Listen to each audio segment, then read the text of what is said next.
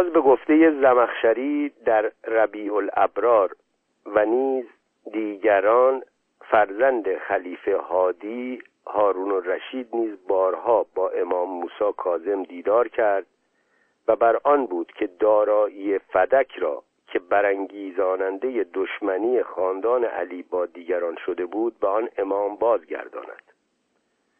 بیشتر رنجنامه های زندگی او سالیانی پس از آن و برای برانگیختن اشک مردم نوشته شده و با راستی پیوندی نمیدارند. اگرچه ماهها و شاید یکی دو سال را در زندان و خانه نشینی گذراند آشکار است که نوشته های تاریخ نگاران شیعی درباره 27 سال زندانی بودن او از سوی خلفای عباسی نادرست است. رفتار هارون و رشید با این امام هرگز همپای رفتار دردناک او با خاندان دبیر خردمند ایرانیش جعفر برمکی نبود. اما شوربختا ایرانیان در مرگ دبیری که فراز فرمان روایی هارون رشید به کف با کفایت خاندان او بسته بود کمتر دردمندند تا از شهادت گفتگو برانگیز کسی که در ناحیه ابوها در راه مدینه و مکه به دنیا آمده و کمترین پیوندی با تاریخ و فرهنگ ایران نمی است. شیخ مفید زندانی شدن و مرگ امام را هم به نام جعفر و پدرش یحیی برمکی می نویسد و می‌گوید که هم ایشان بودند که هارون را به دشمنی با امام برانگیختند. زندگی خانوادگی امام هفتم نیز گواهی بر بیپای بودن افسانه 27 سال گرفتاری در زندان خلیفه عباسی و رنجهای بیپایان اوست. امام همسران بسیاری داشته که برخی از آنها را در بازار برد فروشان می خریده که یکی از آنها نجمه تکتم نوبیه مادر امام هشتم است. داستان یک چنین خریدی را شیخ صدوق در ایون و اخبار و رضا از حشام ابن احمد که از یاران آن امام بوده بازگو کرده که با دربند بودن امام همخانی ندارد. شیخ مفید از هجده پسر و نوزده دختر امام یاد می کند حمدالله مصطفی شمار فرزندان او را پنجاه و نه تن می داند. او را سی و یک پسر بود اما بیست و پنج را نام یافتم و بیست و هشت دختر داشت اما شانزده را نام یافتم حرم حضرت معصومه در قوم آرامگاه یکی از دختران امام موسی کاظم است و امامزاده حمزه در شهر ری آرامگاه یکی دیگر از فرزندان آن امام و گویا مقبره سه دختران آرامگاه کبرا خدیجه و سقرا ستن از دختران امام هفتم است. می‌گویند که از چهارصد و چهل امامزاده ای که اینک در قم و شهرها و روستاهای پیرامون آن شناسایی شده بسیاری از آن فرزندان و نوادگان آن امامند. آرامگاه شاه چراغ در شیراز نیز گور احمد ابن موسا یکی دیگر از فرزندان امام هفتم است که می‌گویند در راه دیدار از برادرش امام رضا در خراسان در آن شهر درگذشته است. باور مردم این است که امامزاده یوسف در روستای وشته طالقان نیز آرامگاه یکی دیگر از فرزندان آن امام است. ادامه متن. پس از وی پسرش علی رضا جانشین می بود و این همان است که معمون به ولی اهدیش برگزید و به خراسانش خواند. پانویس. پذیرش ولایت اهدی معمون عباسی از سوی هشتمین امام شیعی و ازدواج با دختر او ام حبیبه به هر انگیزه ای که بوده باشد به این افسانه که امامان هرگز خلافت را به رسمیت نشناخته و از همکاری با جائران دوری جستند پایان می‌دهد. گویا پیمان نامه هم میان معمون و امام بسته شده که آن را در شهرهای خلافت باز خواندند و نسخه اصلی آن دست کم تا صده نهم در خزینه آستان قدس رضوی بوده است.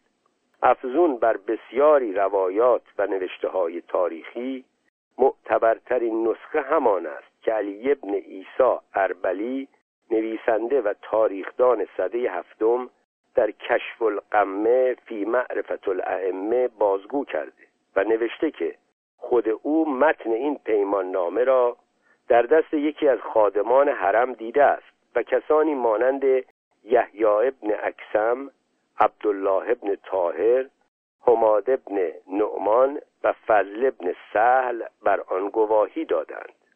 امام هشتم که لقب رضا را معمون بر او نهاده بود در یادداشتی که خود او بر پشت این پیمان نامه نوشته سه بار معمون خلیفه عباسی و پدرزن خیش را امیرالمؤمنین خوانده است. اینک می‌گویند که امام تقیه می کرده است.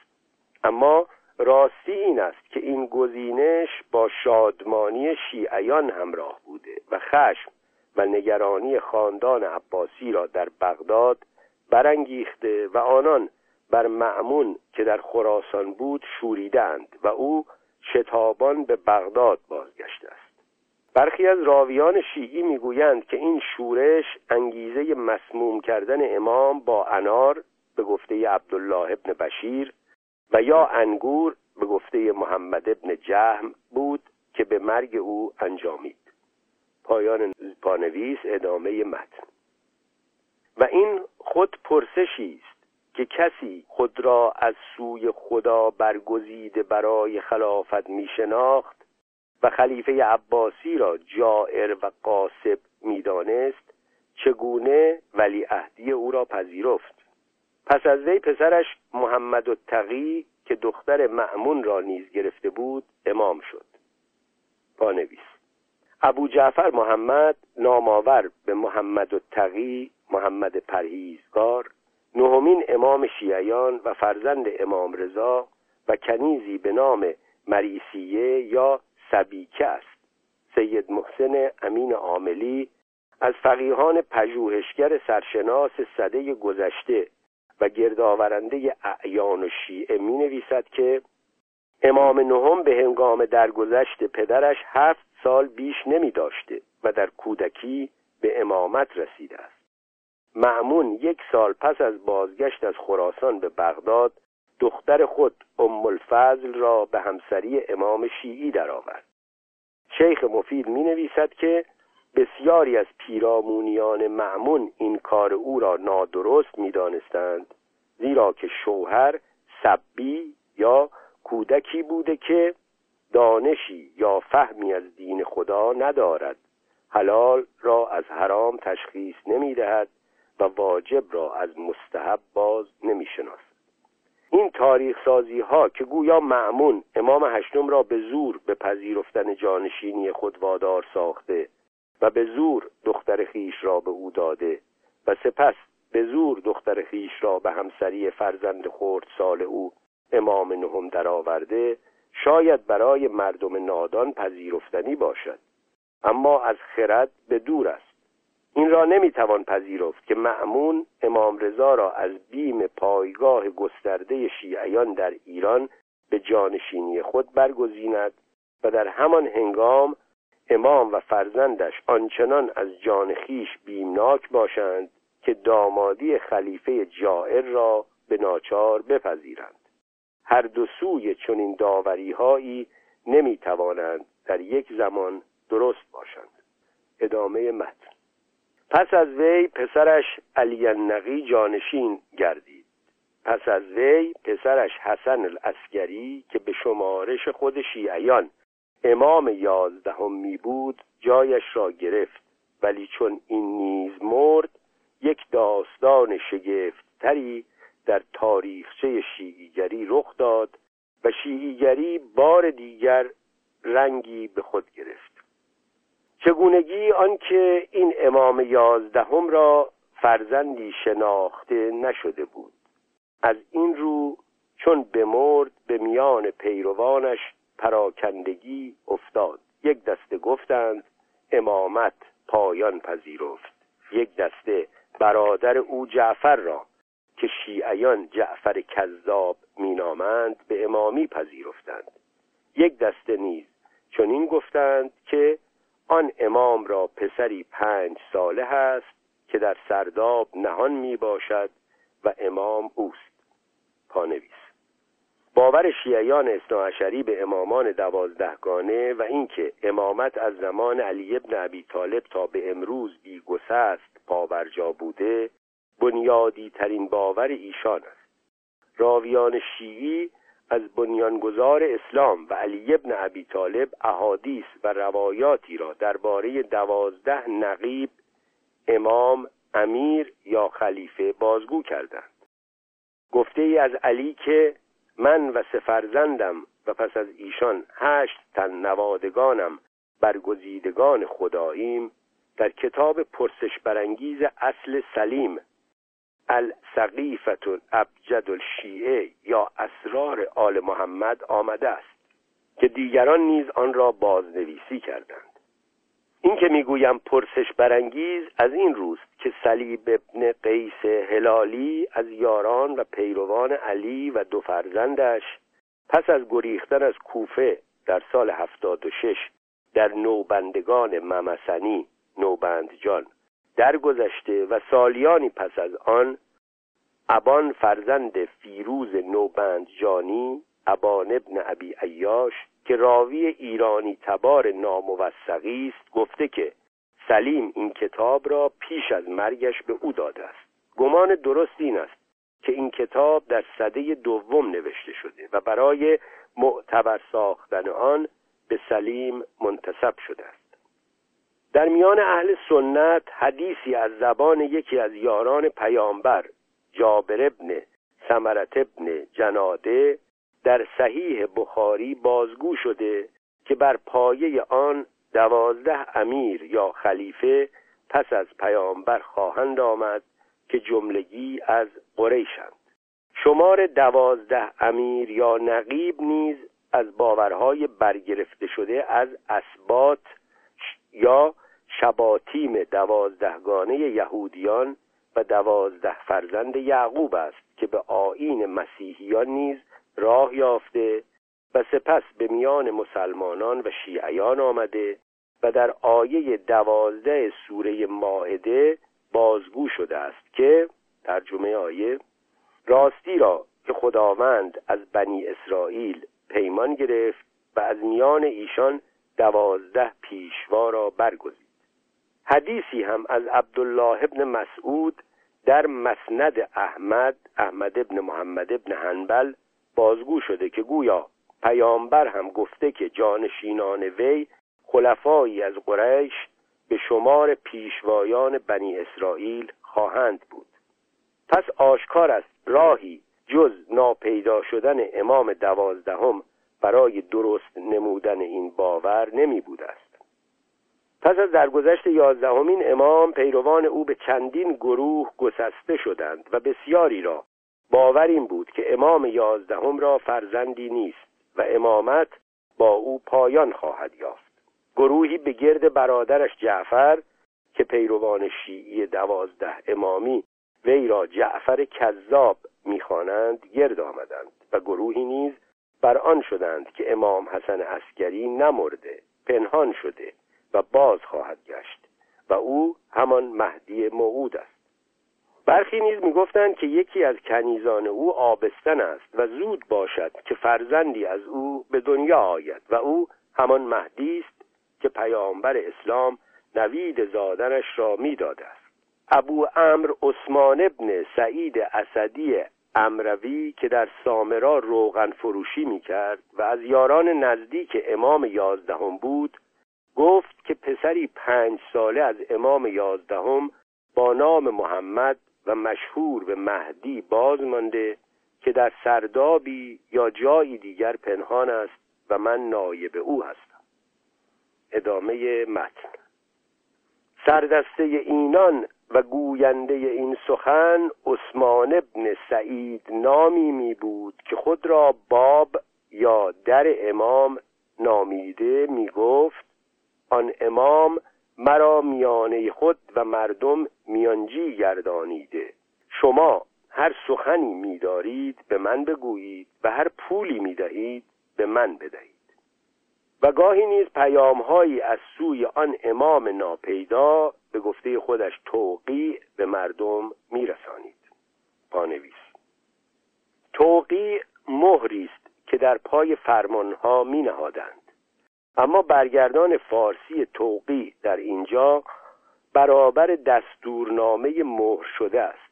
یکی از کهنترین دستورنامه ها یا توقیاتی که اینک متن آنها را دست در دست داریم دستورنامه های خسرو انوشیروان است که برخی از آنها در کتاب تاریخ قررالسیر ابو منصور مرغنی سعالبی صده چهارم و آغاز صده پنجم آمده و در شاهنامه ابو منصوری و فردوسی بازگو شده و بسیاری از آنها را سیصد و اندی سال پیش محمد جلال الدین زواری در کتاب توقیعات کسرا انوشیروان یا دستورنامه کسرا به فارسی امروزی برگردانده است. آنچه را که کسروی به آن می‌پردازد توقی یا دستورنامه است که به نام امام ناپیدا از سوی چهار تنی که می‌گفتند نایب های رسمی او هستند پراکنده شده و به جای مانده است. فقیهان شیعی می‌گویند که شیوه نگارش این دستورنامه ها به گونه است که نویسنده آنها جز امام ناپیدا نتواند بود. شیخ الطایفه محمد توسی شیخ توسی که تهذیب الاحکام و الاستبصار او دو کتاب از کتابهای چهارگانه کتب اربعه فقه روایی شیعی است در کتاب الغیبت که نخستین نوشتار برجسته فقیهانه درباره امام زمان است به این دستورنامه ها پرداخته و می نویسد که این دستورنامه ها با معجزه همراه بودند. مرکب بر کاغذ خشک نمی شده و واژگان در برابر دیدگان خواننده دگرگون می شدند چون این پیداست که نمایندگان چهارگانه یا نواب اربعه از این دستورنامه ها برای پیشبرد کارهای خیش بهره می جسته و هر آینه با گرفتاری هایی روبرو می شدند توقیعی از سوی امام ناپیدا برای گشایش گرفتاری های ایشان از راه می رسیده است.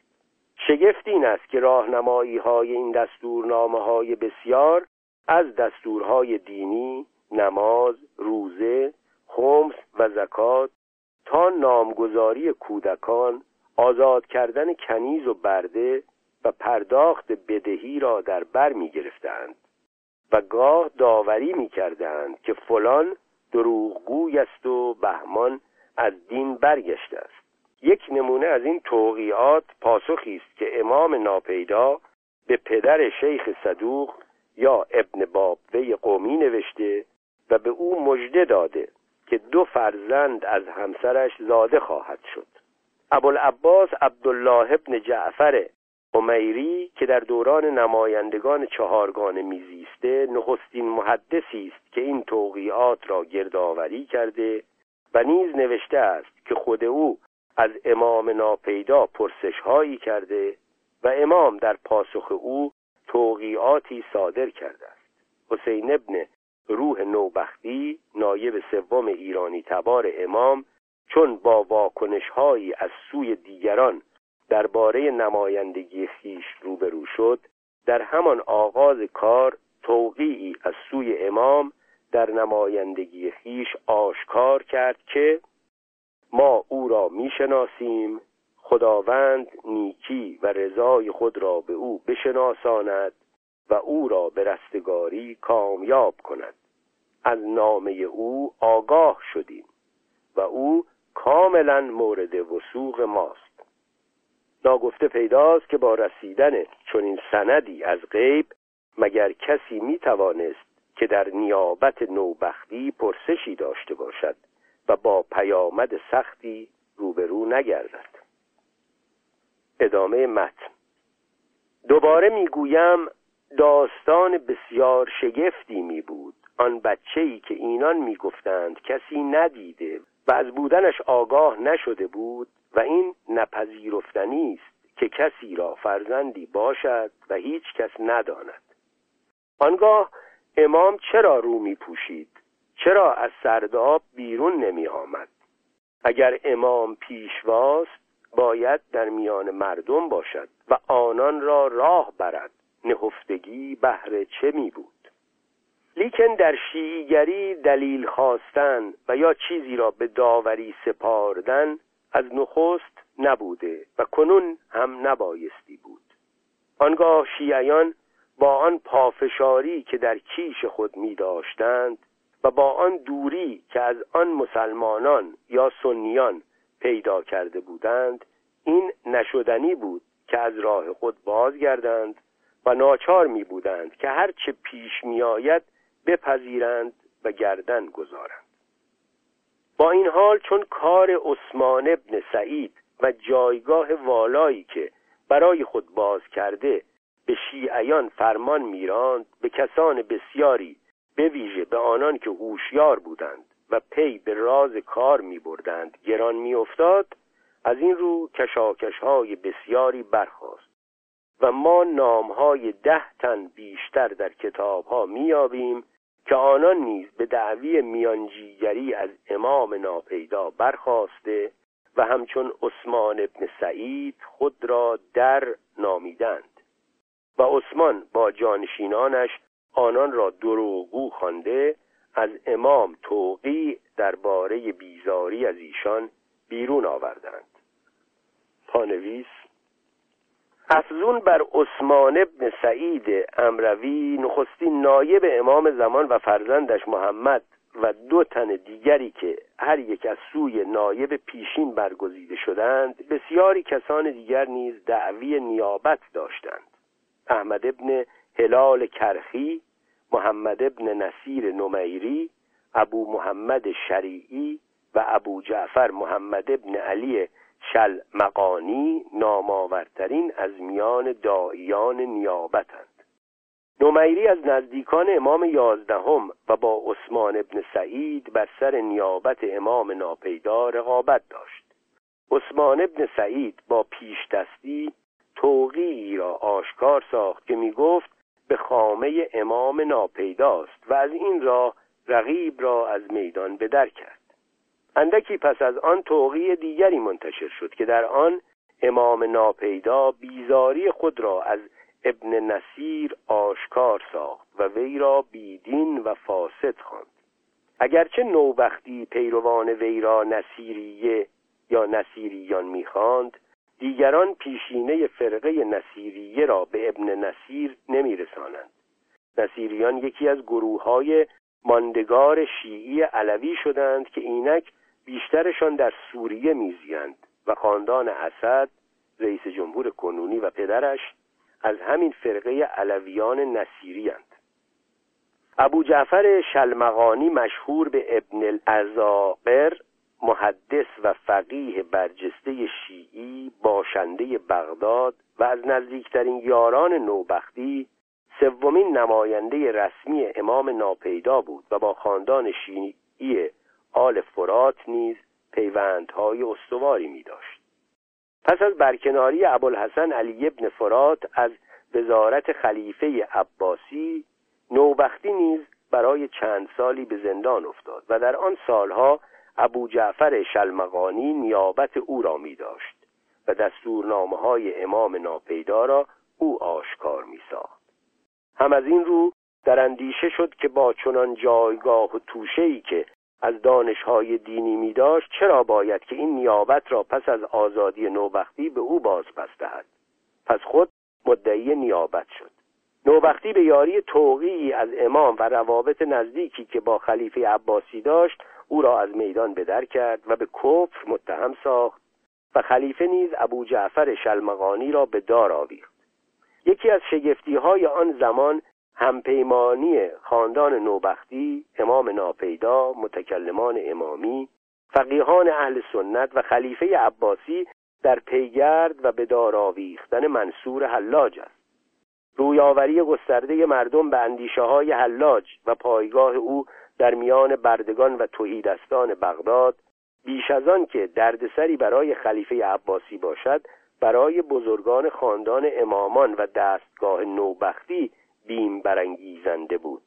شگفتا که از یک سو گفته می شود که فرزند امام یازدهم از بیم خلیفه و دشمنی او با شیعیان در سردابی پنهان شده بود و از سوی دیگر خاندان شیعی آل فرات به چنان جایگاهی در بغداد رسیده بودند که ابوالحسن علی ابن فرات وزیر توانای خلیفه عباسی شد و خاندان ایرانی تبار نوبختی شیعی مذهب از برجسته ترین و توانمندترین خاندانهای بغداد گردید و در همان زمان بزرگ خاندان نوبختی سومین نایب امام ناپیدا بود.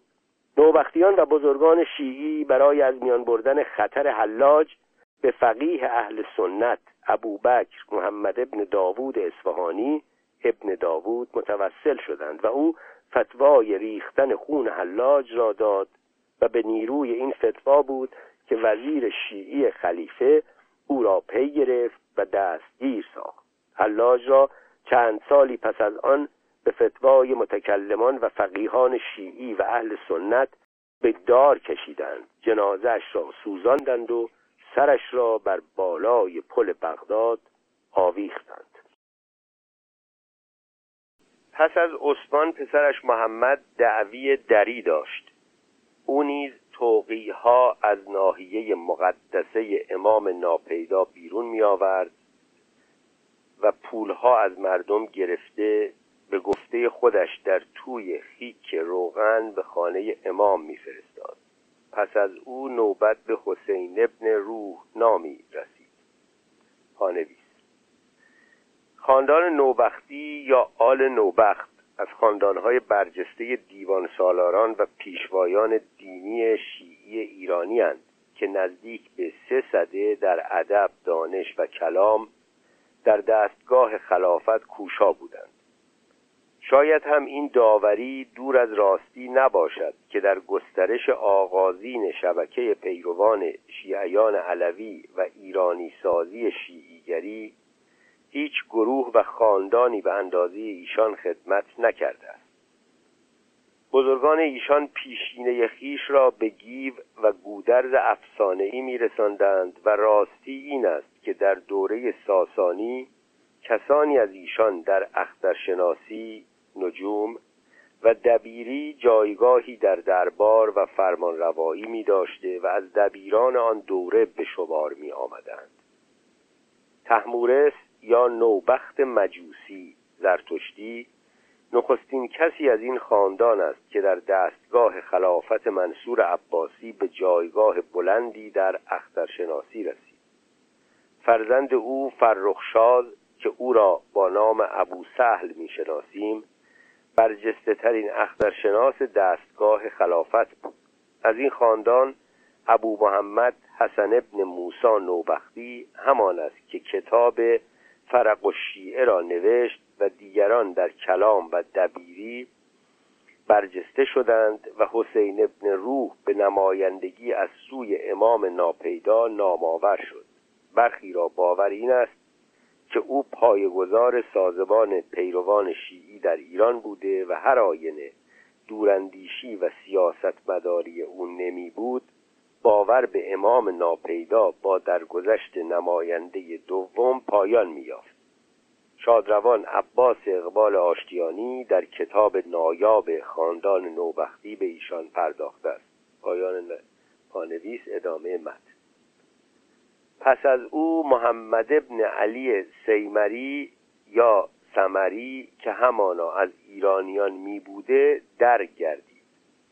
پانویس ابوالحسن علی ابن محمد سمری درست است. من درباره او جز آنچه که در الغیبت توسی آمده و در تتمت المنتهای شیخ عباسی قومی و بهار الانوار مجلسی بازگو شده آگاهی های دیگری نیافتم و بر من آشکار نیست که کسروی بر پایه کدام بررسی می نویسد که همانا از ایرانیان می بوده شاید اشارهش به حسین ابن روح نوبختی باشد که پیشتر از او نام برده و شاید سمری را نشانی از باشندگی نیاکانش در شهر باستانی سمر در ایلام که جز ویرانه از آن بر جای نمانده دانسته است.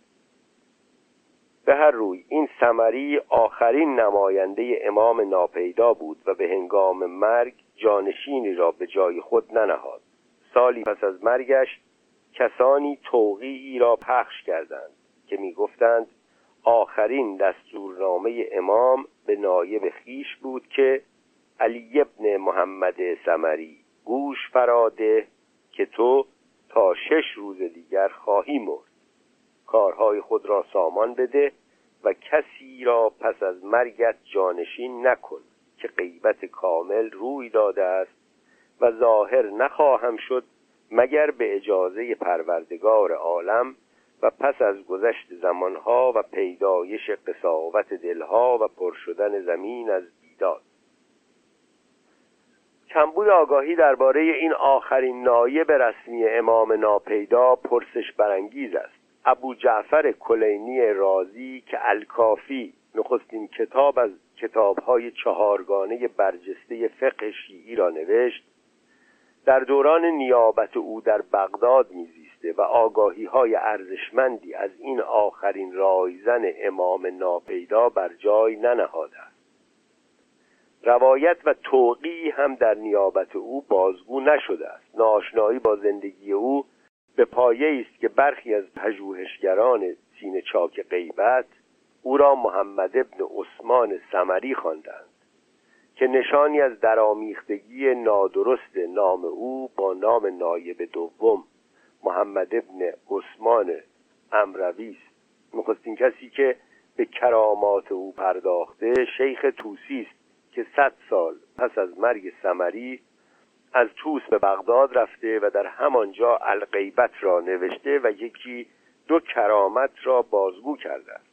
بخش بزرگی از روایات توسی محدث قومی و دیگران درباره رویدادهای آن زمان و آغاز غیبت کبرا از زبان ابو عبدالله محمد صفوانی نواده صفان جمال بازگو شده که به گفته ابن ندیم که با امروی دیدار کرده و آن را در الفهرست باز گفته مردی بلند قد و خوش پوشاک است که نمی‌تواند بخواند و بنویسد. توسی درباره محمد صفوانی نوشته که سواد خواندن و نوشتن نمی داشته اما از او کتابهایی به جای مانده. شگفتا که نامی از این کتاب ها نیاورده و دیگران هم بازگو نکردند. ادامه من. هفتاد سال کمابیش این داستان در میان می بود.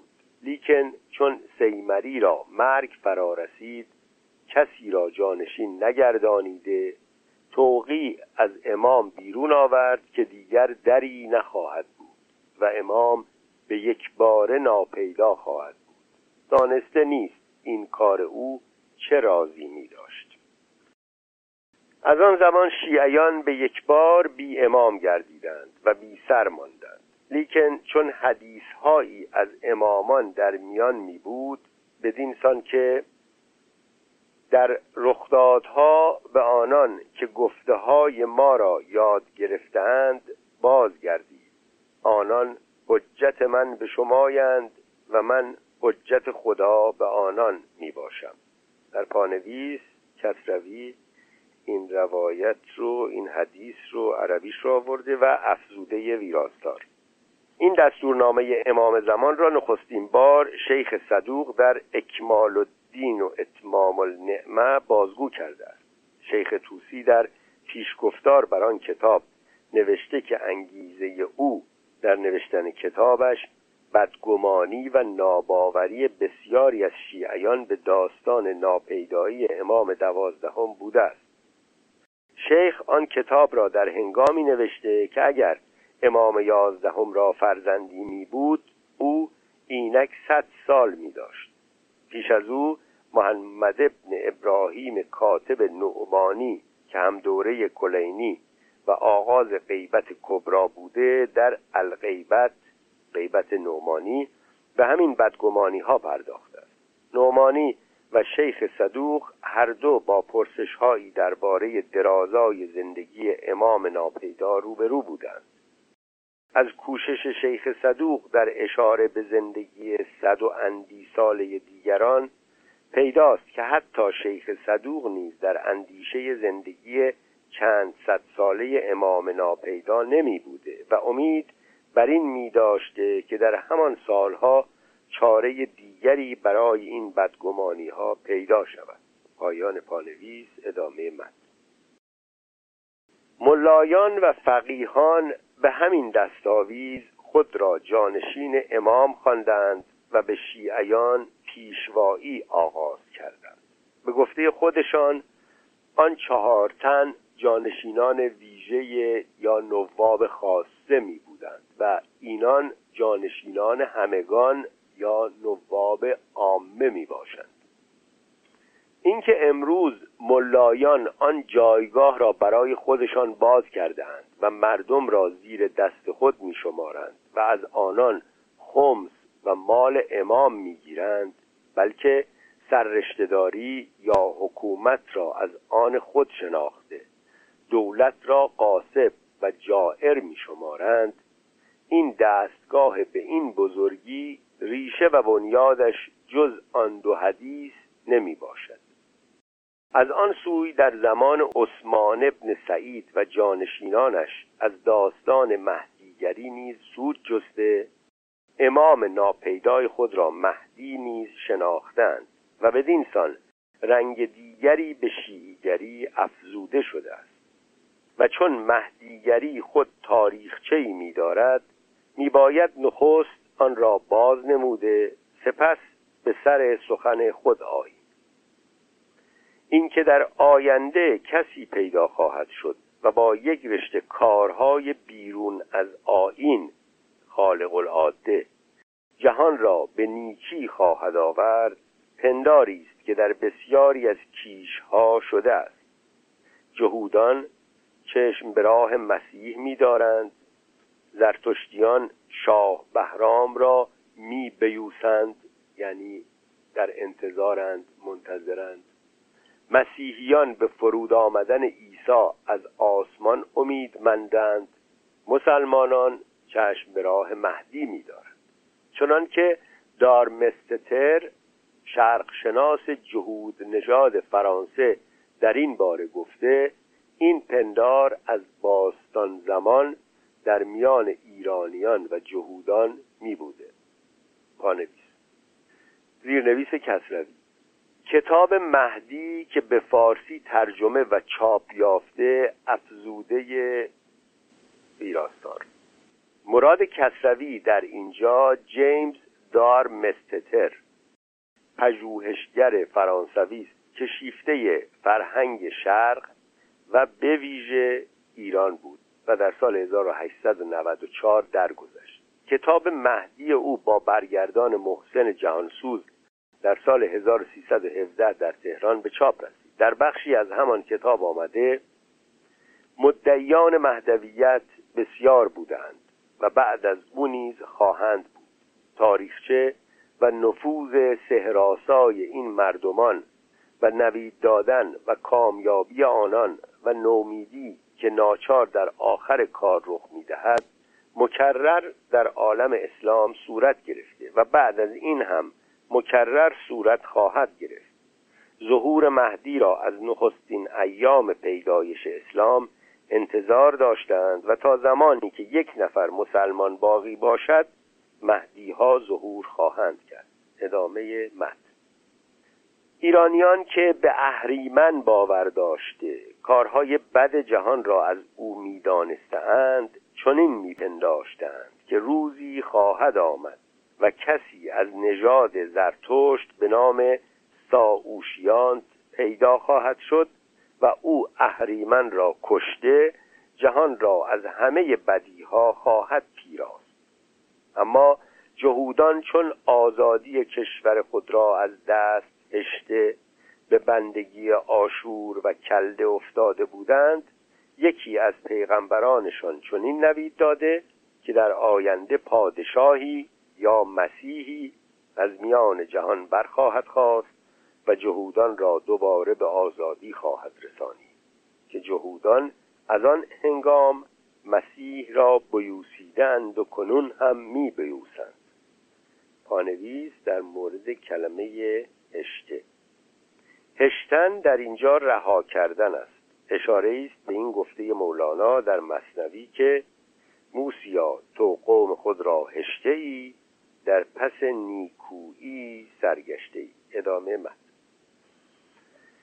این پندارها در میان جهودان و ایرانیان می بوده و هرچه زمان بیشتر می گذشته در دلها بیشتر ریشه می دوانیده و در اندیشه ها به ارج و بزرگی می افزوده سپس در آغاز اسلام بدانسان که دارمستتر از روی دلیل نوشته و ما نیز در جای دیگری در پانویس کتاب بهاییگری.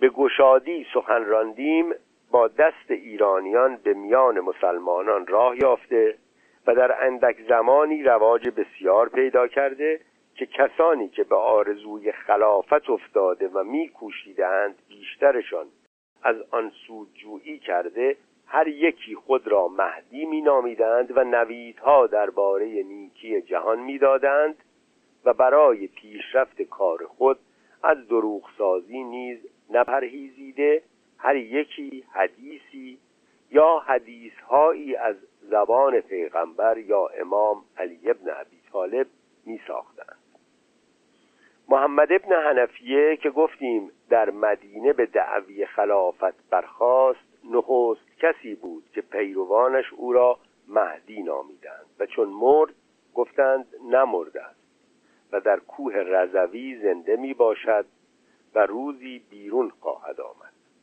پانویس محمد حنفیه فرزند علی ابن ابی طالب است که گویند امام پرچم سپاه خیش را در جنگ جمل به او داد و خطبه یازدهم نهج البلاغه درباره اوست. در بسیاری نوشته ها او را محمد ابن حنفیه نویسند که نادرست است. درست این است که محمد از آنجا که مادرش خوله دختر جعفر ابن قیس از بزرگان قبیله حنفیه بوده برای آنکه از فرزندان فاطمه متمایز گردد به محمد حنفیه یا ابن حنفیه شهرت یافته است.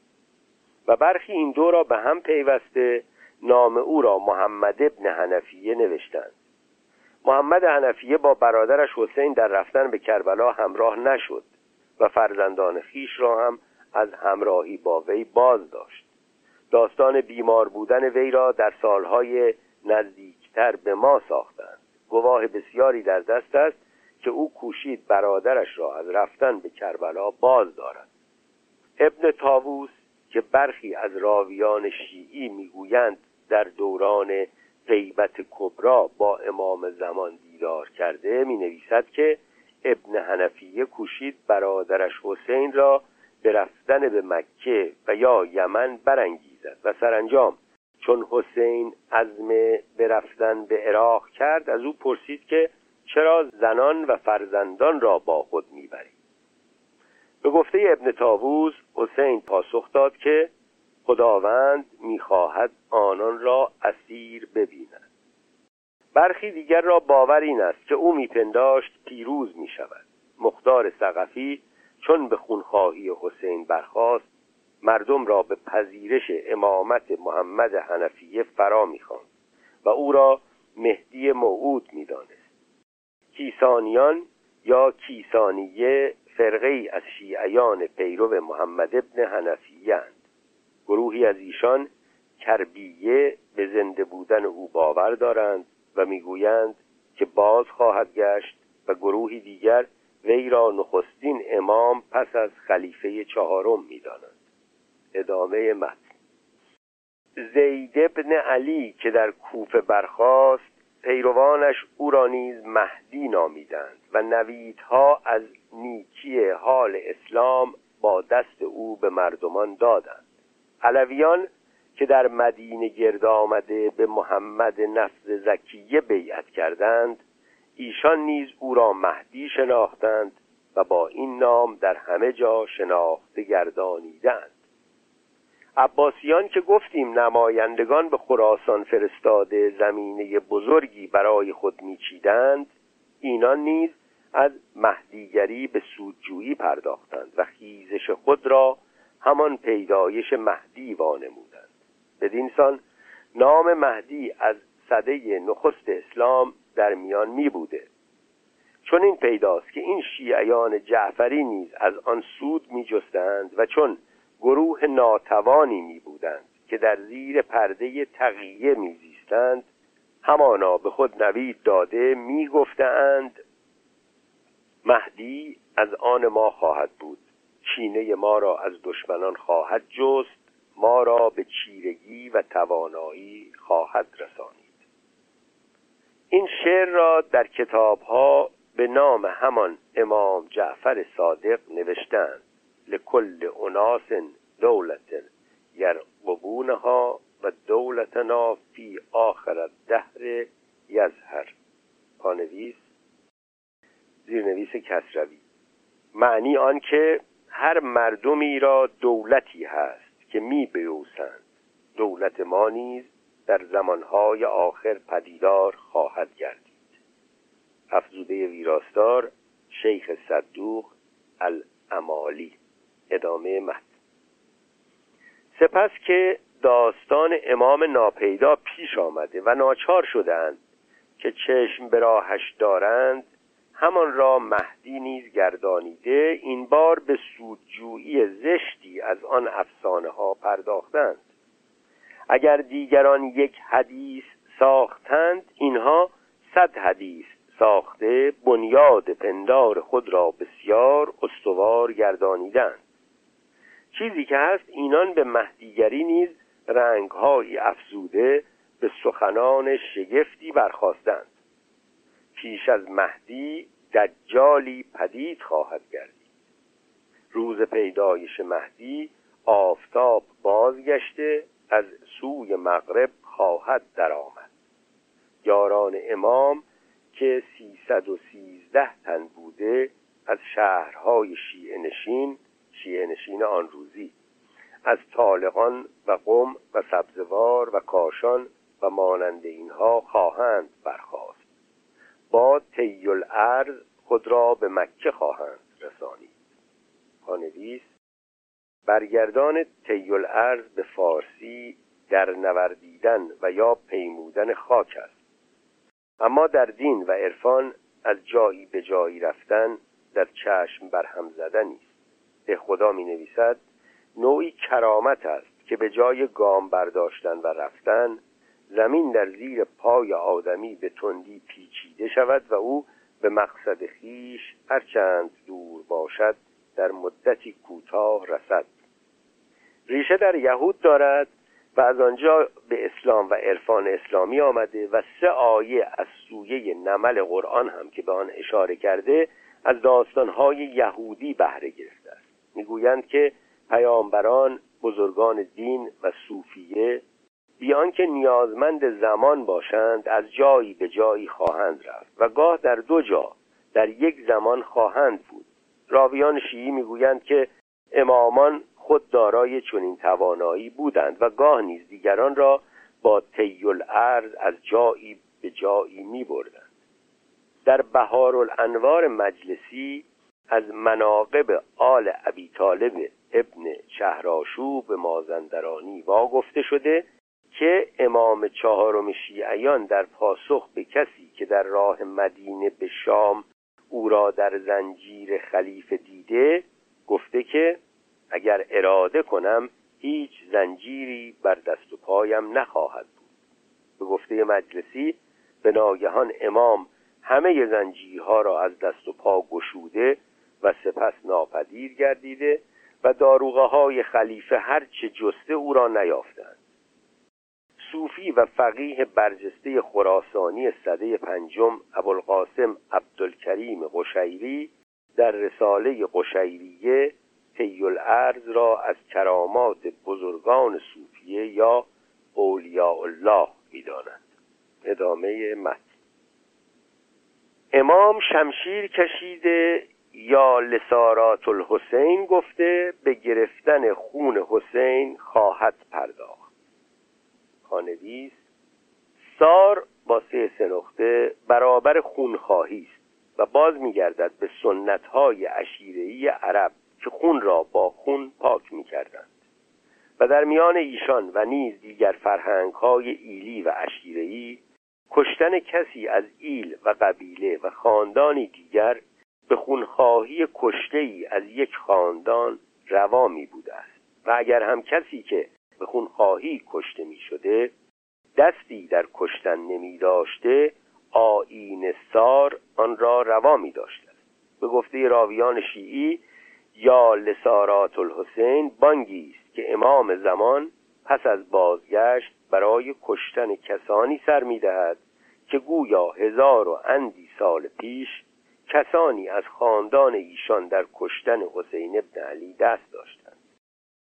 ستایش فرومایگی از این بیشتر نمی شود که به نام پروردگار و به خونخواهی خاندان امامی که هزار و اندی سال پیش به دست کسانی در کربلا کشته شدهاند از دم تیغ گذراندن انسانهایی را که کمترین گناهی نمیدارند روا بداریم. بگذاریم که مختار سقفی در همان سالهای نخست پس از رویداد کربلا همه کشندگان حسین و خاندانش را از دم تیغ گذراند و چهل بار بیش از هفتاد و دو تن کشتگان کربلا از باشندگان کوفه کشت و سالیان پس از آن صفا نخستین خلیفه عباسی کسی را از خاندان بنی امیه زنده نگذاشت تا بتوان صدها نسل پس از رویداد کربلا به تاوان کشتن حسین از خون ایشان جویبار جاری ساخت. با این حال مجلسی در بهار الانوار نوید داده که امام ناپیدا پس از بازگشت به خونخواهی حسین فرزندان و نوادگان کشندگان وی را که ذاتا از کار پدرانشان خرسند بودند خواهد کشت. شش هزار نفر از قریش را با غلامانشان دست بسته گردن خواهد هفتاد قبیله عرب را قتل عام خواهد کرد. به راستی که رب الغفور و ذوالرحمت. پروردگار شما بخشنده و رحمان است. کهف آیه 58 ادامه متن. هرچه بنی امیه و بنی عباس است خواهد کشت. چندان خواهد کشت که پیرامون کعبه دریای خون گردد. مردم خواهند گفت در خونریزی اندازه نمی‌شناسد. در پاسخ ایشان امام به منبر رفته با چشمهای اشکالود لنگ کفش پاره خونالودی را که لنگ کفش علی اکبر است به دست گرفته خواهد گفت من اگر همه جهان را بکشم کیفر این کفش نخواهد بود. از این گونه سخنان چندان است که اگر بنویسم باید همچون مجلسی و دیگران یک کتاب جداگانه پردازم. پانویس مراد محمد باقر مجلسی فرزند محمد تقی مجلسی فقیه راوی محدث و افسانه ساز خرافات پرست و خرد ستیز نامدار پایان دوران صفوی است. بهار الانوار وی در 25 جلد در چاپهای تازه تر شمار آن را به 110 جلد رساندند که شکستن برخی از کتابها در دو یا سه جلد است. بزرگترین گنجینه حدیث و روایت های شیعی است که بیشتر آنها ساختگی و دروغینند وی ملاز الاخبار را که شرح تهذیب شیخ توسی است در سه جلد و مرآت العقول فی شرح اخبار آل رسول را که شرح کافی کلینی است در دوازده جلد نوشت. در کنار ده ها نوشته دیگر کتابی هم به نام توقیات دارد که گردآوری که گردآوری و برگردان فارسی فرمانهایی است که گویا امام زمان با خط خود نوشته و صادر کرده است. این است تاریخچه پیدایش کیش شیعی. کیش شیعی که امروز هست. بدینسان از صده دوم هجری پیدایش یافته و در بغداد و دیگر شهرهای عراق و همچنین در برخی از شهرهای ایران پیروانی داشته چون بنیاد آن به گذافه و پندار گذارده شده بود هرچه زمان میگذشته چیزها به آن افزوده می شده امامان دانشهای گذشته و آینده می دانستند. زبان چهار پایان و مرغان را می شناختند. از ناپیدا آگاه می بودند. رشته کارهای جهان را در دست می داشتند. آرامش زمین و آسمان بسته به بودن یک امام است. روزی خوردن مردم به پاس هستی او می باشد. زیرنویس کسروی متن عربی را آورده و بعد افزوده ویراستار آیت الله شیرازی یکی از مراجع تقلید در پاسخ به این پرسش که این جمله به چه معنا و مراد از آن چه کسی می باشد فرمودند که مراد از آن حضرت ولی عصر عجل الله تعالی فرجش و شریف می باشند که خدای متعال به توفیل وجود آن حضرت رزق و روزی به خلائق عنایت فرموده و زمین و زمان را پابرجا و ثابت نموده است. این پرسش و پاسخ در نوشته های رسمی و نیز تارنمای آن مرجع آمده است. پایان پانویس ادامه متن.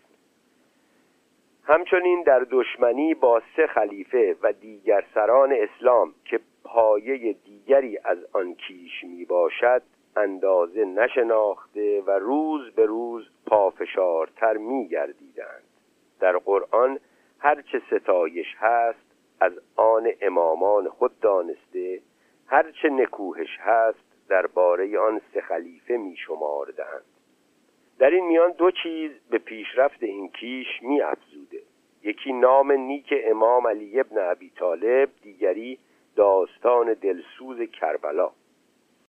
امام علی ابن ابی طالب مرد بزرگی می بوده و ستودگی های بسیار می داشته شیعیان از نام نیک او سود جسته چنین وامی نمودند که پیروان اویند آن مرد بزرگ را بنیادگذار شیعیگری نشان داده و چنین فهمانیدند که جدایی سنی از شیعی از زمان آن امام و بر سر خلیفه بودن او با ابوبکر و عمر آغاز یافته و این کشاکش ها و دشمنی ها به پاس او می باشد از آن سوی درباره آن امام نیز به گذاف سرایی برخواسته او را از جایگاهش بیرون می بردند پیغمبر گفته با دوستداری علی هیچ گناهی زیان نتواند رسانید.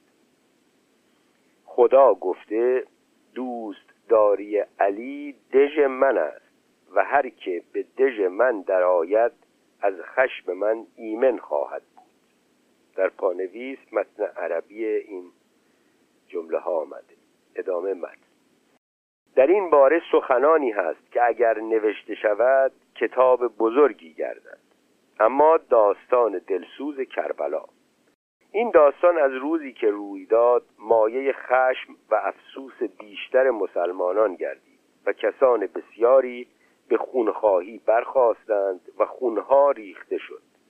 ولی شیعیان جعفری از آن به بهرهجویی سیاسی پرداخت با برپا کردن بزمهای سوگواری یاد آن را تازه نگه داشتند و در این باره سخنان شگفتی به میان آوردند. هر که حسین را در کربلا زیارت کند مانند کسی است که خدا را در عرشش زیارت کرده.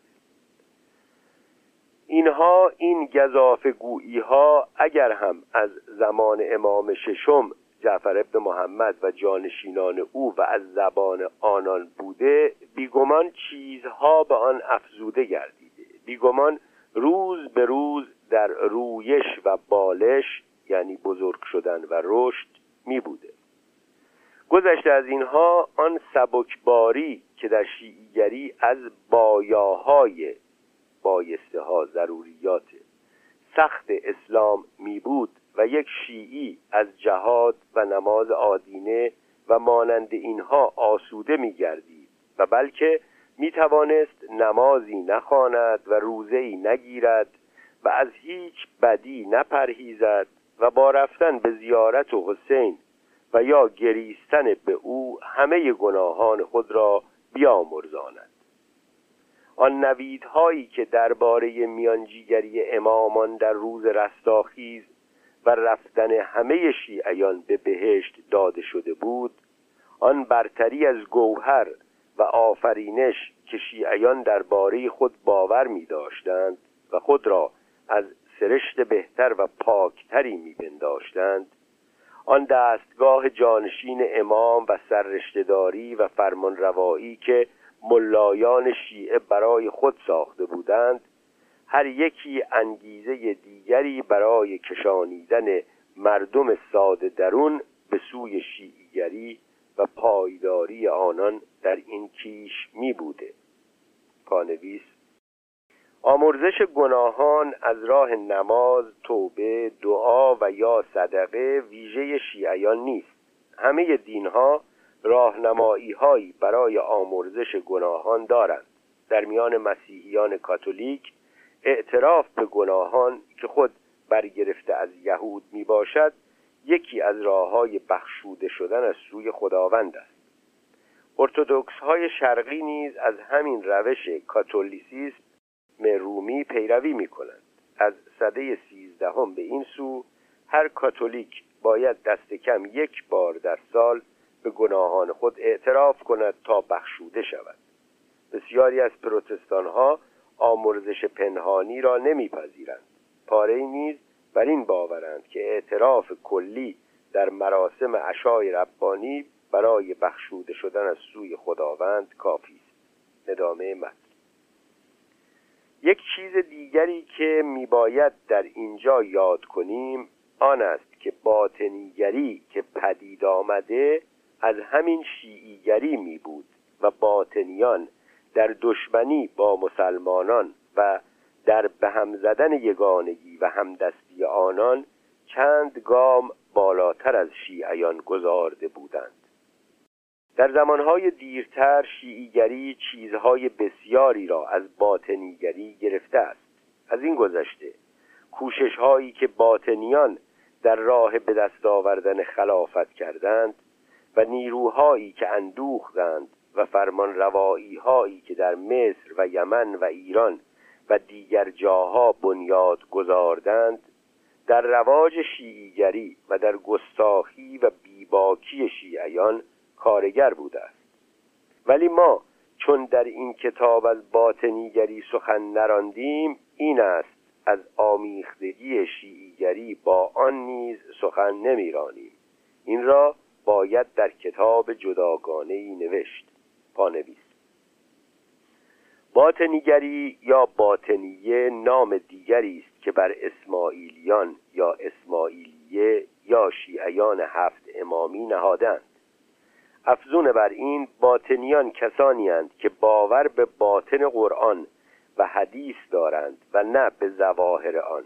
به باور ایشان در هر آیه قرآن و هر سخن پیامبر و امامان باطنی یا اندرونی ناپیدا نهفته است که تنها با ایمان و عقل می‌توان به آن دست یافت. می‌گویند که بخشی از آیه 157 سوره اعراف درباره ایشان است. زیرا ایشان زنجیر ظاهر را در پیروی از دستور شرعی بریده و آن را برای عوام واگذارده و خود به هسته قرآن یا باطن آن پی بردند. ابوالمعالی فقیه صده پنجم در بیان الادیان درباره باطنیان می نویسد اندیشه باطنی کهنتر از پیدایش اسماعیلیگری است. اما پس از پیدایش این کیش با آن درآمیخت و از آن پس باطنیان و اسماعیلیان را یک آین شمردند. برخی از باطنیان شرابخواری اسماعیل را که گویند انگیزه برکنار کردن او از جانشینی امام جعفر صادق شد نشانی از چیرگی او بر باطن و بینیازی او از ظاهر یا رنج طاعت و عبادت برشمردند. راستی این است که باطنیان یا اسماعیلیان آغازگران پرستش امامان بودند و اندیشه کسان پرستانه شیعی دوازده امامی نخست از این شیعیان هفت امامی و پرستش خدایگونه اسماعیل برخاست و سپس گسترش یافت. ادامه متن. اما رواج شیعیگری در ایران.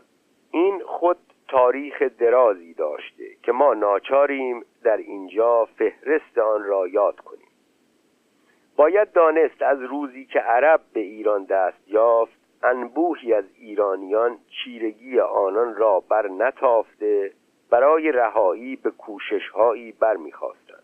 به ویژه در زمان بنی امیه که چون فشار ایشان بیشتر می بود دشمنی ایرانیان با عرب بیشتر شده بود. و علویان که با بنی امیه نبردیدند و میکوشیدند ایرانیان لا لحب علی بل لبغض معاویه هوادار علویان می بودند پانویس نه به مهر علی که به دشمنی با معاویه.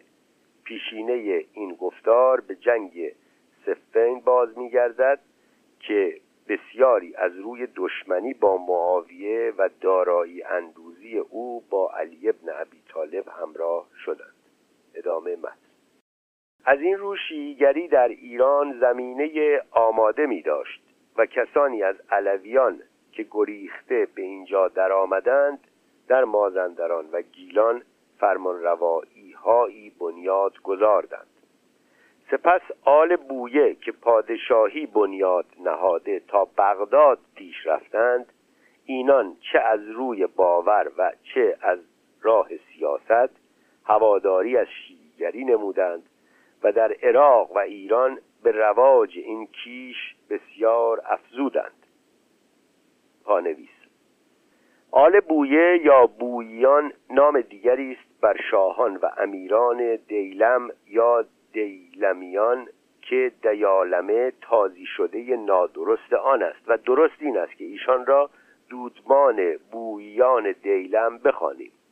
هرچند سرزمین دیلم امروز بخشی از گیلان به شمار می آید در آن روزگار فراز خاندان دیلمیان بیشتر گیلان و بخشهای بزرگی از تبرستان گرگان و کومیشان کومیسنه یا قومس که سمنان بخشی از آن بوده دیلم یا دیلمیان نامیده می‌شد. پیدایش آل بویه یا بوییان پس از شورش سه سردار ایرانی دیگر از آن دیار بر خلافت عباسی است.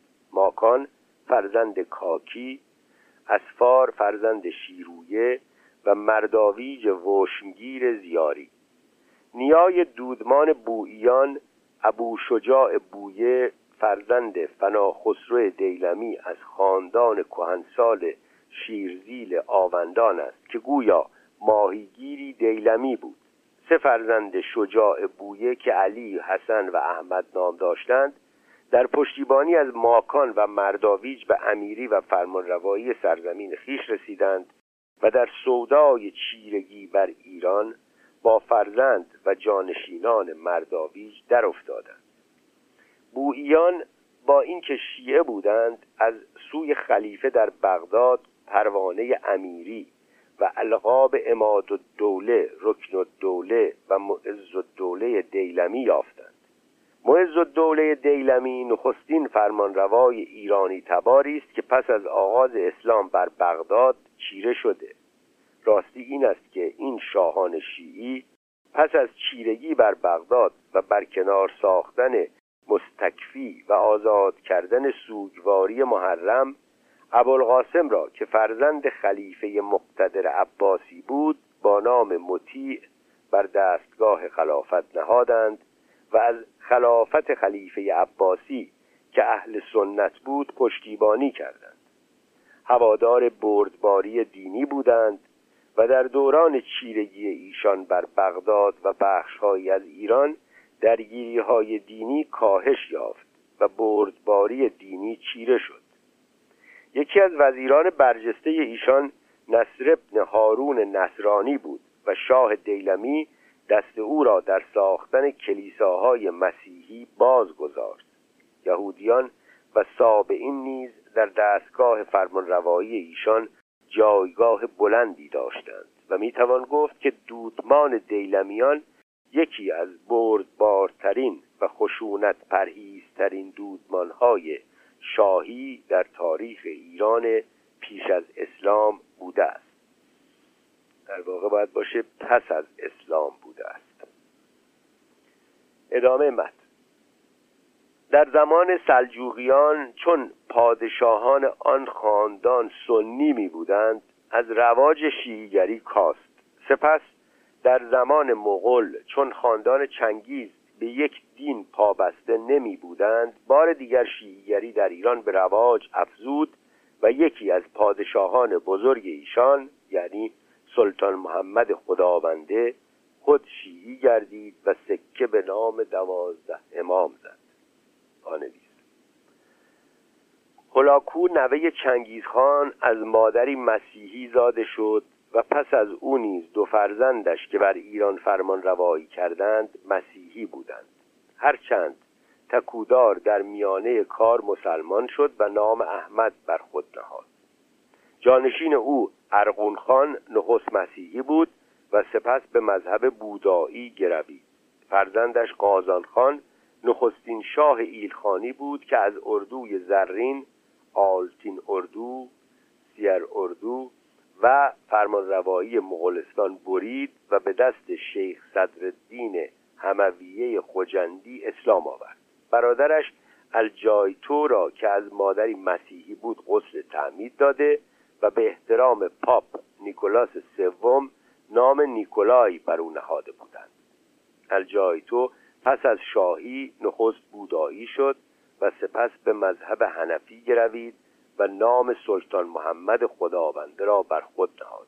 او نیز مانند دیگر شاهان مغول به مذهب خیش پیورزی نمی داشت و قاضی القضات او نظام الدین عبدالملک مراغی شافی مذهب بود. ابن بطوته می نویسد که علامه حلی کسی است که پس از مناظره با فقیهان اهل سنت الجایتو را شیعه کرده ماجرای شیعی شدن او پس از سه طلاق کردن همسرش در مستی در هیچ یک از نوشته های دوره ایلخانی نیامده و نخستین گزارش دهنده آن ملا محمد تقی مجلسی در روزت المتقین است. او می نویسد که حلی را از هله به ایران فرا خواندند تا راهی شرعی برای بازگشت شاه به نزد همسرش بدون رجوع به محلل بیابد و او این کار را کرده و شاه مغول از این رو شیعی شده است. راستی و یا ناراستی این داستان هرچه باشد در این گفتگو نیست که حلی و فرزندش فخر المحققین زمانی را در ایران مانده و به گشایش آموزشگاهی برای گسترش فقه شیعی در سلطانیه که پایتخت آن زمان ایران بود پرداختند و پس از آن نیز حلی دو کتاب نهج الحق و کشف الصدق و منهاج الکرامت فی معرفت الامت خود را به سلطان محمد خدابنده هدیه کرده است. فرزند الجایتو ابو سعید بهادر آخرین شاه ایلخان مغول در ایران نخستین شاهی از مغولان است که از هنگام زاده شدن نامی ایرانی اسلامی داشته است. ادامه متن. پس از برافتادن مغولان سربداران که در خراسان برخواستند و مرعشیان که در مازندران پیدا شدند و قرقیونلو که به آن بخش بزرگی از ایران فرمان راندند کیش شیعی می داشتند و پیشرفت آن را در ایران بیشتر گردانیدند. سید محمد مشعشع در خوزستان که دعوی مهدیگری می داشت شیعیگری را با باطنیگری در هم آمیخته بدآموزی های نوعی را به میان مردم انداخت. پانویس یکی از ارزنده ترین کارهای پژوهشی احمد کسروی کتاب تاریخ 500 سالی خوزستان است که تاریخ مشعشیان بخشی از آن می باشد. کسروی این پژوهش را در سال 1312 به چاپ رسانید. و می‌دانیم که بسیاری از اسناد و داده های امروزی را در دست نمی داشته است. کسروی سید محمد ابن فلاح را که سرخاندان مشعشیان خوزستان است یکی از مردان دروغگوی و بزرگترین دروغگویان می‌خواند. بسیاری از اسناد به جای مانده از آن دوران این داوری کسروی را که سید محمد مشعش دایه مهدیگری داشته تایید می‌کنند اگرچه برخی و از جمله نویسنده تاریخ خوزستان که به تازگی به چاپ رسیده با این داوری همسو نیستند. راستی هرچه باشد در این جای گفتگو نیست که فرقه دینی مشعشیان بر گرده یک جنبش اجتماعی که پایگاه نیرومندی در سنت اشیرهی اعراب بخشی از خوزستان می داشته یکی از خونریزترین خاندانهای فرمانروا بر خوزستان را برپا کرده و کشتن انسانها را به هر بهانه بر پایه انبوهی از قوانین تنبیهی خشن روا داشتند. سید محمد نخست شیعی دوازده امامی بود و سپس طریقت دینی شیعی خیش را به میان آورد و پسرش مولا علی به دعوی خدایی برخاست و در کشتار مردم گوی از پدر رو بود. پدر و پسر با دانشی بسیار اندک از دین و دنیا خیشتن را توانا بر علوم غیبیه می دانستند فرمان روایی مستقل هفتاد ساله مشعشیان به دست گروه خونریز شیعی دیگری به رهبری شاه اسماعیل صفوی و امیران قزلباش او پایان یافت. اگرچه بازماندگان ایشان همچنان در والیگری بخشی از خوزستان باقی ماندند همینجا باید افزود که کعبیان یا گروه گروههایی از توایف بنی کعب کوچیده به خوزستان که در پذیرش شیعیگری با خاندان مشعشعی همراه شدند از مشعشعیان جدایند و تاریخ دیگری می‌دارند. ادامه متن پس از همگی نوبت به شاه اسماعیل رسید که چون برخاست به سنی کشی پرداخته با زور شمشیر شیعیگری را به همه جای ایران رسانیده نفرین و دشنام به ابوبکر و عمر و دیگر یاران پیغمبر را پیشه ایرانیان گردانید. ادامه پانویس. با اینکه تنها یک سوم مردم تبریز شیعی مذهب بودند به یاری تیغ خونریز قزلباشان مرید شاه شیعی صوفی و پس از کشتن بیش از بیست هزار تن از مردم این شهر در کمتر از هفت روز کسی نبود که پروای پشتیبانی از خلفای پیش از علی را داشته باشد. مسجدهای اهل سنت را یا ویران کردند و یا اسب و استر در آنها جای دادند. زنان آبستن را شکم پاره کردند و کسی را از بزرگان اهل سنت زنده نگذاشتند. به گفته حسن روملو در احسن التواریخ هم در اوایل جلوس امر کرد که خطبای ممالک اشهد ان علی ولی الله و حی علی خیر العمل که از آمدن سلطان طغرل بیگ ابن میکایل ابن السلجوق تا جلوس شاه اسماعیل در 907 قمری 528 سال است از بلاد اسلام برطرف شده بود با از آن زم یعنی افزوده کرده و بگویند و فرمان همایون شرف نفوذ یافت که در اسواق یعنی بازارها زبان به تعن و لعن عبابک عمر و عثمان بگشایند و هر کس خلاف کند سرش را از تن بیندازند پایان نقل قول. در همان جا آمده که چون اهل تبس به آین اهل سنت بودند قاضیان یعنی جنگجویان از گرد راه در شهر تبس تاختند و هر که را یافتند به عالم دیگر روانه ساختند. قریب هفت هزار کس از مردم تبس کشته شدند. به واسطه آن کشتن آتش غضب نواب جهانبانی شاه اسماعیل. منتفی یعنی خاموش شده. انان عظیمت به صوب به سوی یزد منعطف ساخت. در جهانگشای خاقان آمده که شاه اسماعیل پس از کشتن شیبک خان ازبک به لفظ گوهربار ادا فرمودند که هر که سر مرا دوست دارد از گوشت دشمن من تعمه سازد. به مجرد استماع این فرمان کوشش و ازدهام جهت اکل گوشت میته یعنی خوردن گوشت مردار. شبک خان به مرتبه ای رسید که صوفیان تیغها کشیده قصد یکدیگر نمودند و آن گوشت متعفن با خاک و خون آغشته را به نحوی از یکدیگر ربودند که چرخان شکاری در حال گرسنگی آهو را بدان رغبت از یکدیگر بربایند. چرق پرنده شکاری مانند باز و شاهین است. پایان نقل. شاه اسماعیل به نام دین به خونریزی هایی برخواست که کشتار بیش از 150 هزار تن از مردم شیراز یزد پیروزکوه تبس هرات اصفهان و مشهد از شمار آنهاست. در شماخی یک تن را زنده نگذاشت. میرزا حسن فسایی در فارسنامه ناصری می نویسد نزول اجلال در شیراز فرمود و خطیبان کازرونی که در مذهب اهل سنت تعصبی داشتند به فرمان شاهی به قتل رسیدند گمان بر این نباشد که چون این رفتار خونریزانه و جنونآمیزی با شاه اسماعیل پایان یافت.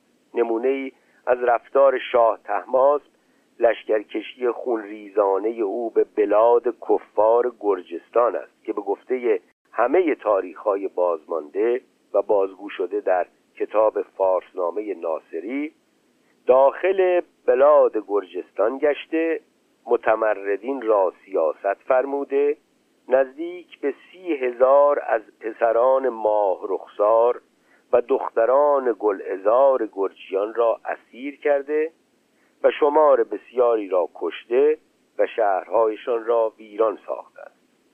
شاه عباس که او را برجسته ترین شاه این خاندان می شماریم رفتار نیاکان خیش را دنبال می کرد. زنده خاران او به سردمداری ملک علی سلطان آدمیانی را که شاه دستور می‌داد با دندان تکه تکه می کردند گوشت آنها را از یکدیگر می رو بودند و آنها را زنده می خوردند شاه عباس همه فرزندان خیش را یا کشت و یا کور کرد و در پایان کار راهی جز این نداشت که پادشاهی را به صفی هجده ساله که پسر فرزند نابینای جنون یافتش بود و تا آن هنگام در حرم میزیست واگذارد و او چون شاه صفی شد چنان کرد که شاهان پیش از او در سیاه ترین دوران فرمان روایی خیش نکرده بودند. محمد معصوم خاجگی اسفانی گوشه هایی از این رفتار جنونآمیز را در کتاب خلاصت السیر بازگو کرده است. پایان نقل قول. از این زمان شیعیگری کیش رسمی ایرانیان گردید و سیاست کیش و کشور به هم آمیخت. پانویس پراکندگی شیعیان در ایران تا پیش از چیرگی قزلباشان چنان بود که پایگزاران دولت صفوی در سراسر ایران فقیه برجسته ای را نیافتند که جایگاه صدارت و شیخ الاسلامی را به او واگذارند. فقه و کلام شیعی در آن هنگام گستره چندانی در میان مردم ایران نمی داشت. به گفته حسن روملو در احسن التواریخ در آن اوان مردمان از مسائل مذهب حق جعفری و قواعد و قوانین ملت ائمه اثنا عشری اطلاعی نداشتند.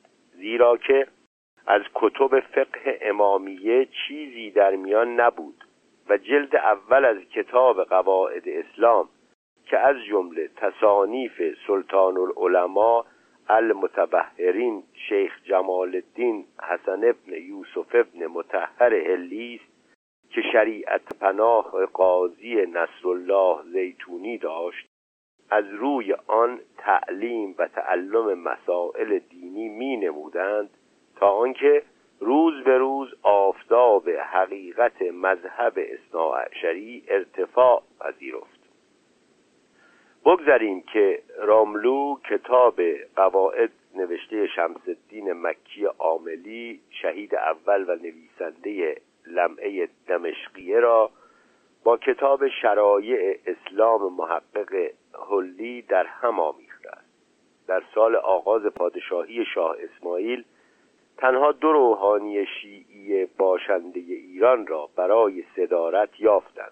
یکی از آنها قاضی شمس الدین محمد گیلانی ملا شمس لاهیجی آموزگار قرآن و مربی دینی شاه اسماعیل است که آخوندی بیدانش اما پیورز از لاهیجان بود و دیگری قاضی محمد کاشی که در شایستگیش همین بس که به گفته حسن رملو پس از شش سال که در دیوان عالی منصب صدارت را با امارت جمع کرده و خونهای ناحق ریخته و به انواع فسوق یعنی کارهای ناشایست و خلاف اخلاق و دین. اقدام نموده بود به دستور شاه اسماعیل سر از بدنش جدا کردند. به سفارش زیتونی علی ابن عبدالعالی نامآور به محقق کرکی زاده روستای الکرک در زهله از جبل عامل لبنان را که در نجف درس می‌داد به ایران فرا خواندند کرکی را سران تندروی قزلباش و تبراییان از میدان به در کردند و شاه تحماس جانشین اسماعیل او را به ایران بازگردانید و شیخ الاسلام خیش کرد و گفت که نماینده امام زمان است و شاه نیز بنده اوست.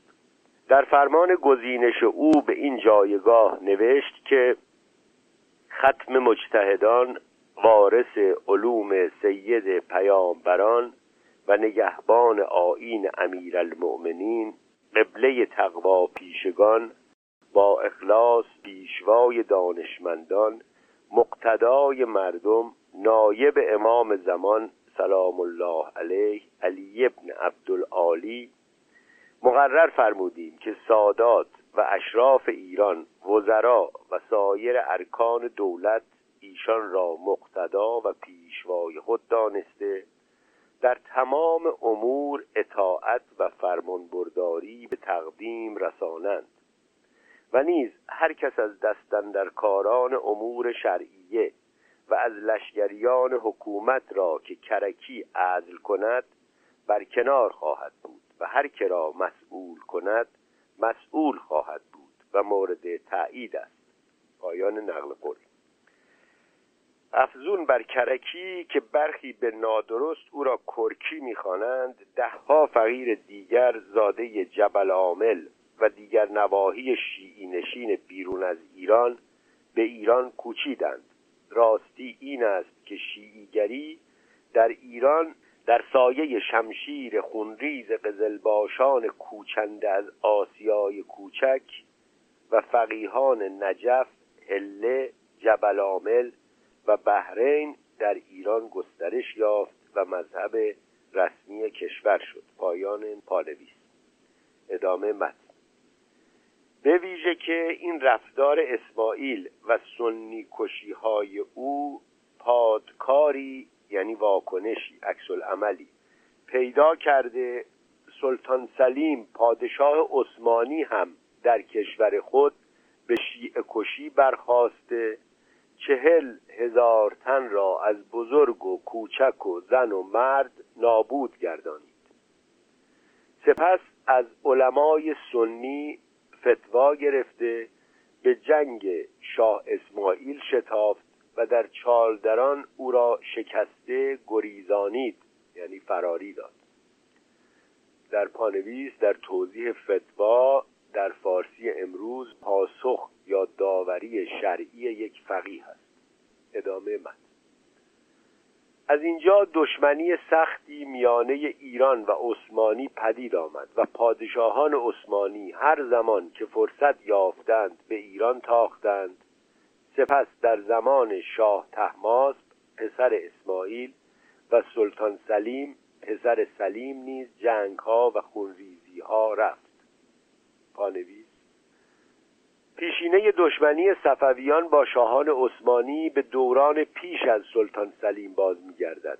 صوفیان شیعی باشنده در آذربایجان و عثمانی سالیانی پیش از زاده شدن شاه اسماعیل با آق قیلوها که ترکمانان سنی مذهب بودند در ستیز با دولت عثمانی هم پیمان شدند.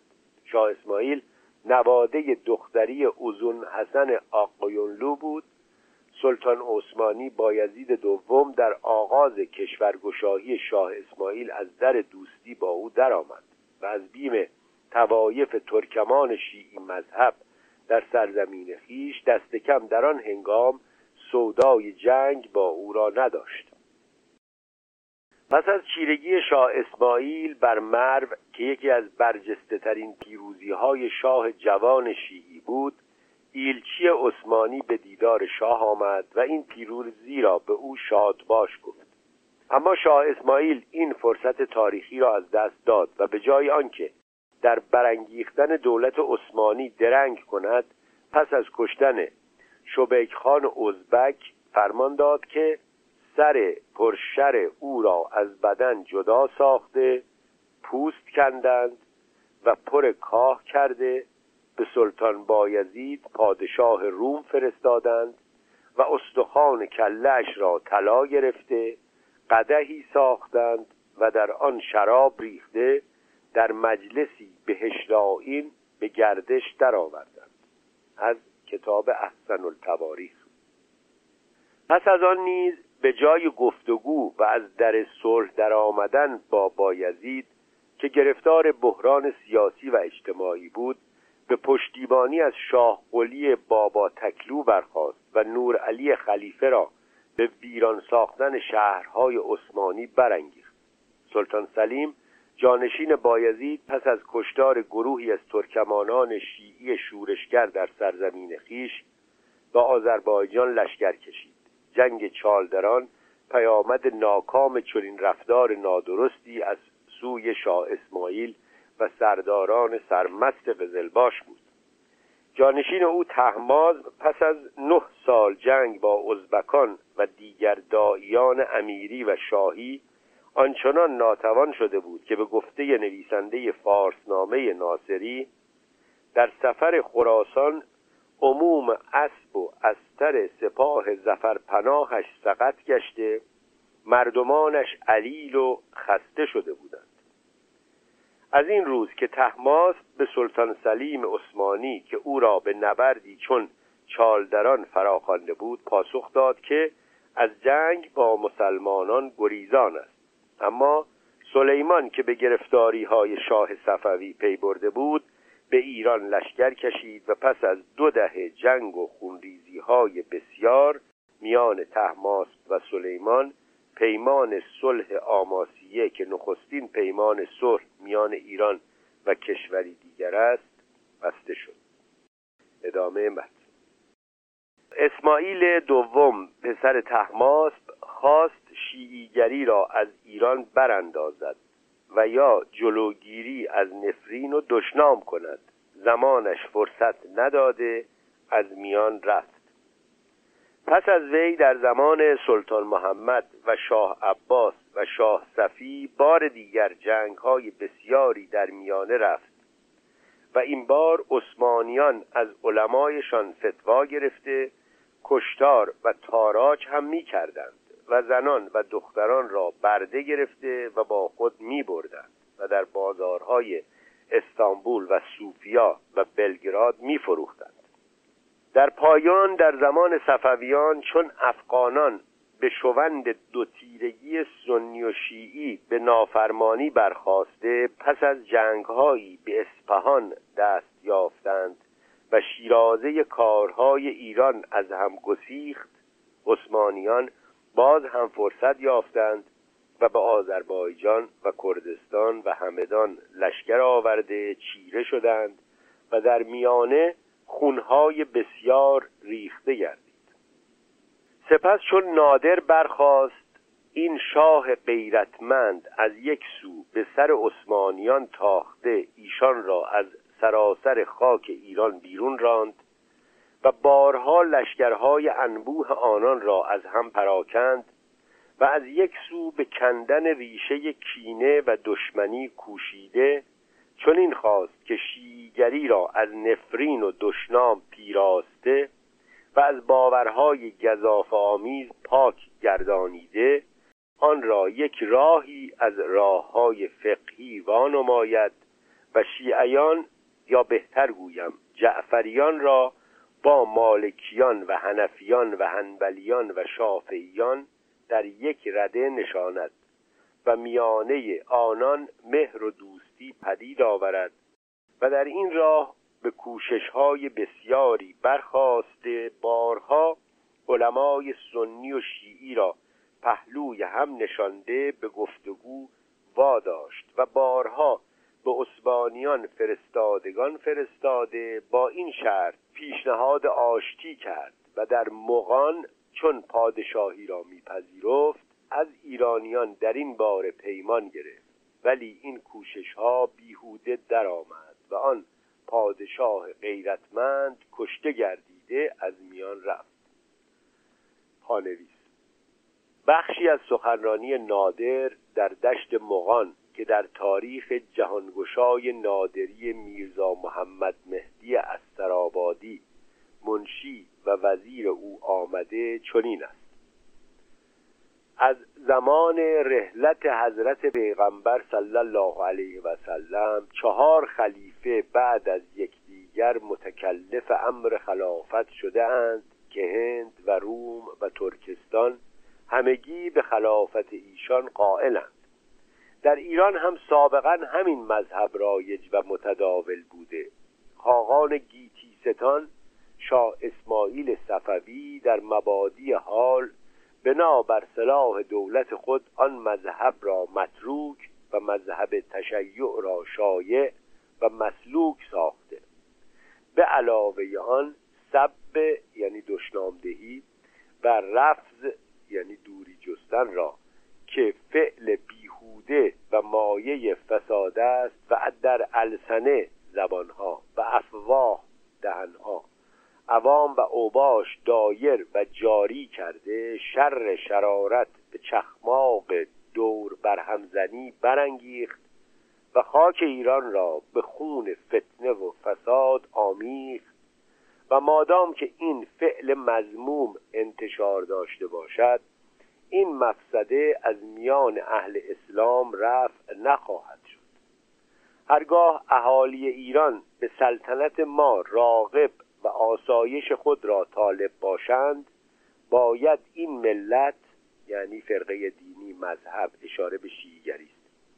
باید این ملت را که مخالف مذاهب اسلام کرام و عروق یعنی خاندان نواب همایون ماست تارک یعنی رها کنند و به مذهب اهل سنت و جماعت سالک شوند. لیکن چون حضرت امام جعفر ابن محمد امام محمد باقر علیهم السلام ذریه یعنی فرزنده رسول اکرم و ممدوح امم و طریقه اهل ایران به مذهب آن حضرت آشناست او را پر مذهب خود ساخته و در فرعات مقلد طریقه و اجتهاد آن حضرت باشند. لحظا از این رو ایشان نیز متفق الارا یعنی همراه یک بارچه این حکم را به سمع اذعان اسقا داشته یعنی به گوش پذیرا شنیدند.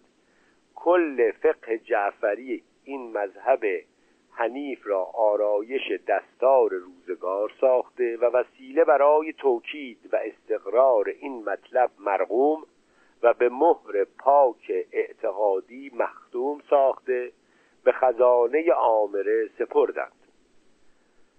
جمله های پایانی اشاره به نوشته است که نادر پیش از سخنرانی دشت مغان از پیشوایان مذاهب اسلامی در همزیستی چهار مذهب اهل سنت با شیعی جعفری از ایشان گرفته بود.